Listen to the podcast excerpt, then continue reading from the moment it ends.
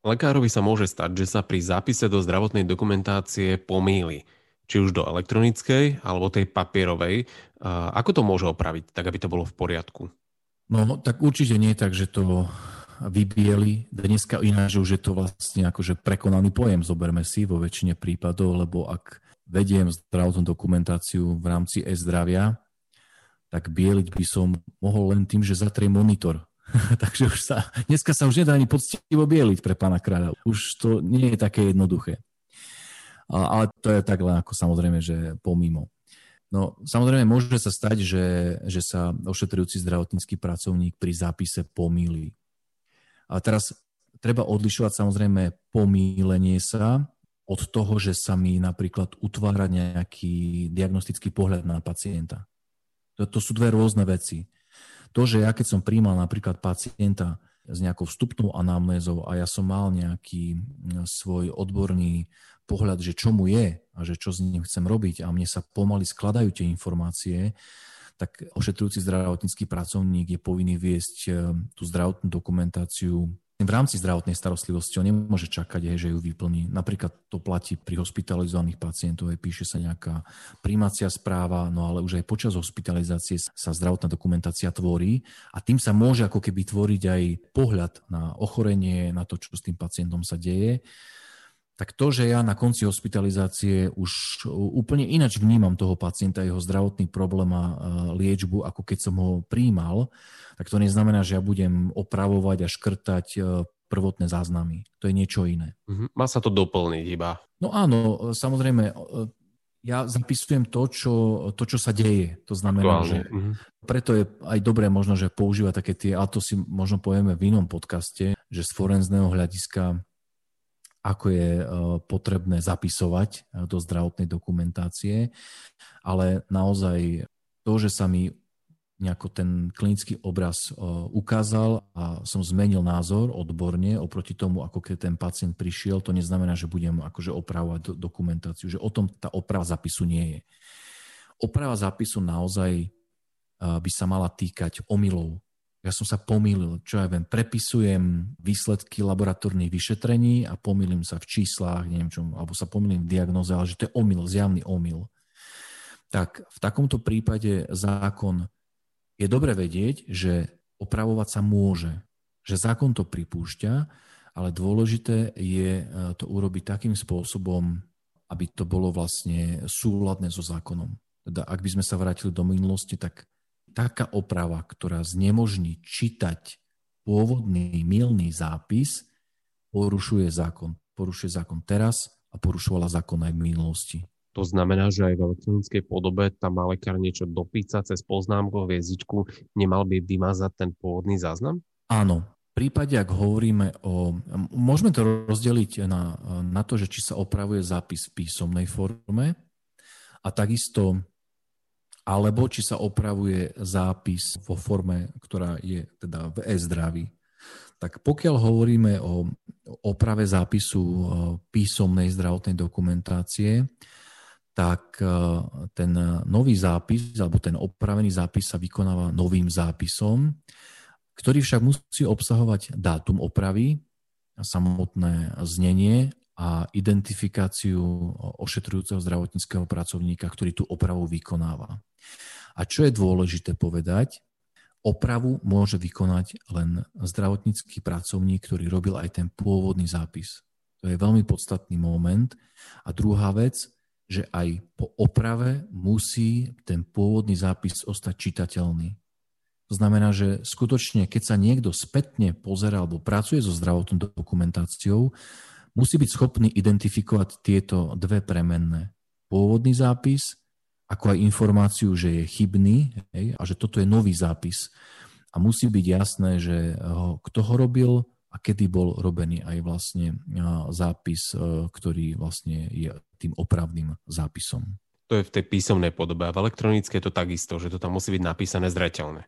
No ten elektronický už je odlišný v tom, že e, tie technické možnosti, ktoré e-zdravie ponúka, oni vlastne umožňujú zapisovať všetky e, činnosti alebo všetky procesy, ktoré sa či dejú na obrazovke, alebo teda na pozadí. To znamená, že elektronický systém Národného centra zdravotníckých informácií, on vlastne zaznamená všetku aktivitu. On zaznamená vstupy, kto vstupuje do zdravotnej dokumentácie, tým, že vlastne sa vstupuje cez elektronický preukaz zdravotníckého pracovníka. Ten systém vie jasne identifikovať, že kto vstúpil hej, do zdravotnej dokumentácie, kto robil zápis a tak ďalej.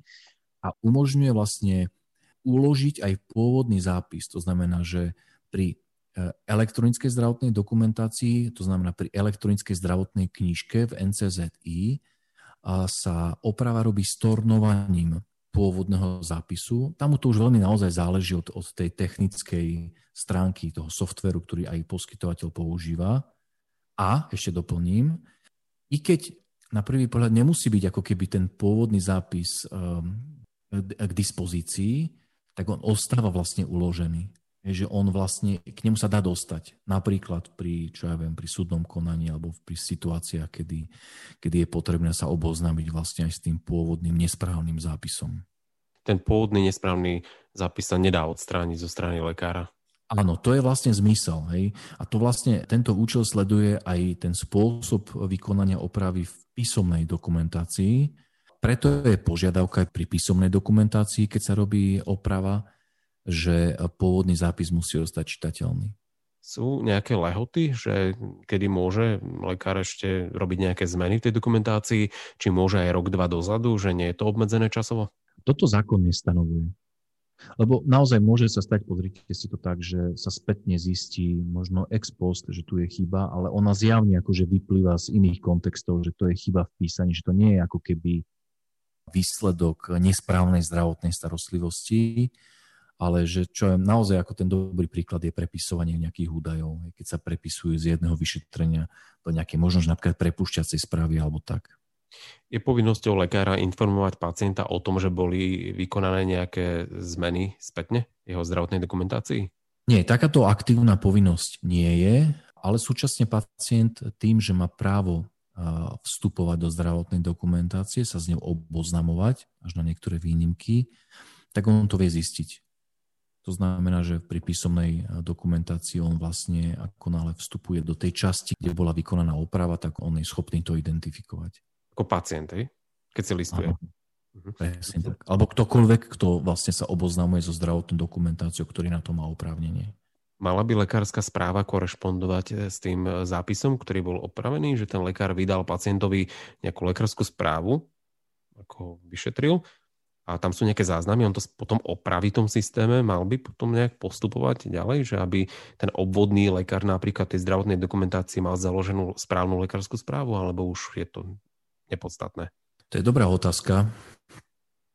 No dnes vlastne dokonca zákon o zdravotnej starostlivosti hovorí to, že pokiaľ pacient e, vyslovene, že si nevyžaduje vytlačenie napríklad prepušťacej správy, alebo napríklad e, záznamu z odborného vyšetrenia, ak je napríklad u špecialistu, hej, kedy si to bolo tak, že však aj dneska to tak platí, ale tá zmena je v tom, že už tým, že sa zdravotná dokumentácia spracúva v rámci elektronickej zdravotnej knižky, na ktorú mal byť napojený každý poskytovateľ, tak e, už nie je ako keby ten dôvod to tlačiť a dať to pacientovi do ruky, aby on to odniesol svojmu obvodnému.